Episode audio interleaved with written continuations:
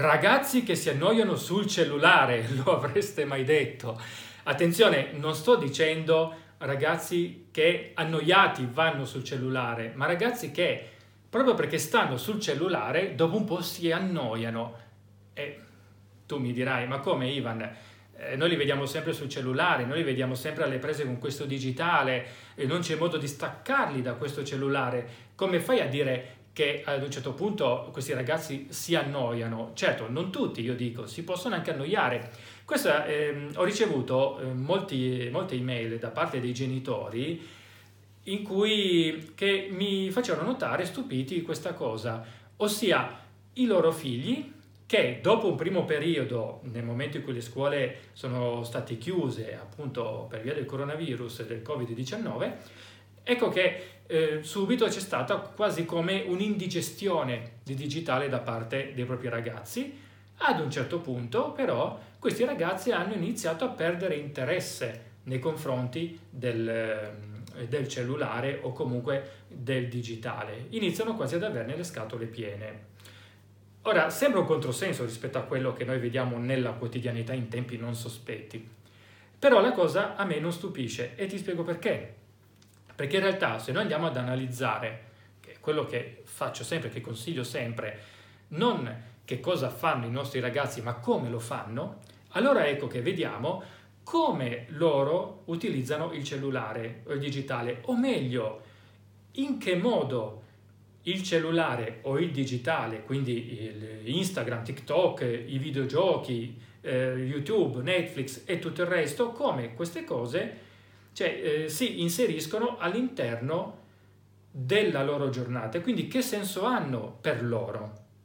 Questo è molto importante perché iniziamo ad entrare un po' più nel profondo e ad uscire dal discorso della forma, dell'apparenza ed entriamo più nella sostanza. Se noi andiamo ad analizzare quindi questi punti, questo discorso, notiamo che è vero che i nostri ragazzi stanno sempre sul cellulare, ma attenzione, stanno sul cellulare all'interno di una cornice che è comunque la loro vita quotidiana, salvo alcuni casi particolari, tristi, oserei aggiungere io, i nostri ragazzi usano il cellulare mentre escono, mentre stanno con gli amici, lo usano per divertirsi con gli amici, perché giocano insieme, uno a fianco all'altro, tanto il gioco è online, oppure guardano un video di YouTube insieme, in gruppo, tutti in cerchio, oppure seduti contro un muretto, insieme, e così via. Quindi in questi casi non è tanto l'uso del digitale in sé, certo c'è anche quello che appassiona e che interessa e che incuriosisce i nostri ragazzi, ma c'è anche il fatto che questo dannato cellulare, questo cellulare, si inserisce all'interno quindi di una vita sociale,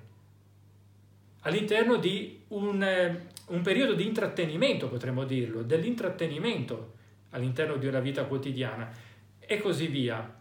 Ok? Quindi in questo senso il cellulare spesso diventa non lo scopo ultimo, ma diventa uno strumento, un mezzo.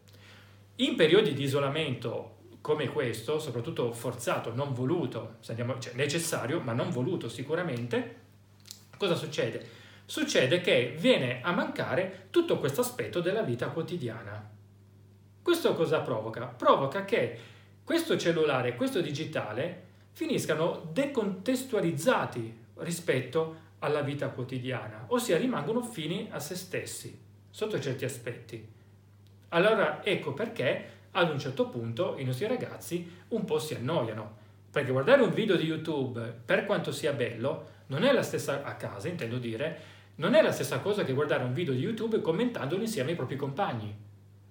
Giocare a un videogioco non è da soli a casa, non è la stessa cosa che giocarlo insieme agli altri compagni ai campetti, ad esempio. Sì, poi ci sono i giochi online, per carità, io parlo di giochi per cellulare, intendo dire, ci sono i giochi online, ma anche i giochi online comunque vengono spesso fatti in gruppo, perché mentre un ragazzino sta giocando online contro uno sconosciuto, magari a fianco altri due o tre amici che stanno commentando la partita insieme a lui. Stessa cosa per la PlayStation, per le console, che sì, ovviamente in quel caso il nostro ragazzo rimane in casa, però attenzione, spesso rimane in casa a giocarci insieme ai suoi amici, che stanno lì insieme, fanno la partita FIFA insieme. Oppure, in altri casi, anche lì, fanno, un ragazzo fa la partita con uno contro uno sconosciuto, però in casa lo fa insieme ad altri 2, 3, 4, 5 compagni che nel frattempo commentano e così via. Quindi ritorniamo all'aspetto sociale e così via. Sono tutti elementi che in caso di reclusione appunto forzata vengono a mancare e di conseguenza ecco che pensa un po' anche il digitale ad un certo punto per i nostri figli può venire a noia. Bene, questa è una, una sorpresa, eh, una riflessione che ti, che ti lascio.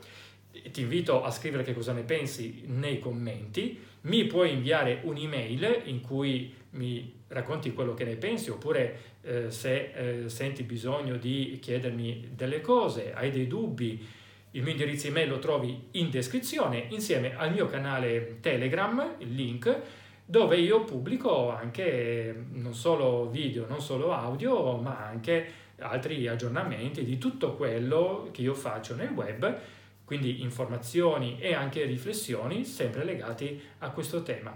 Noi comunque ci vediamo alla prossima. Un saluto da Ivan Ferrero, ciao!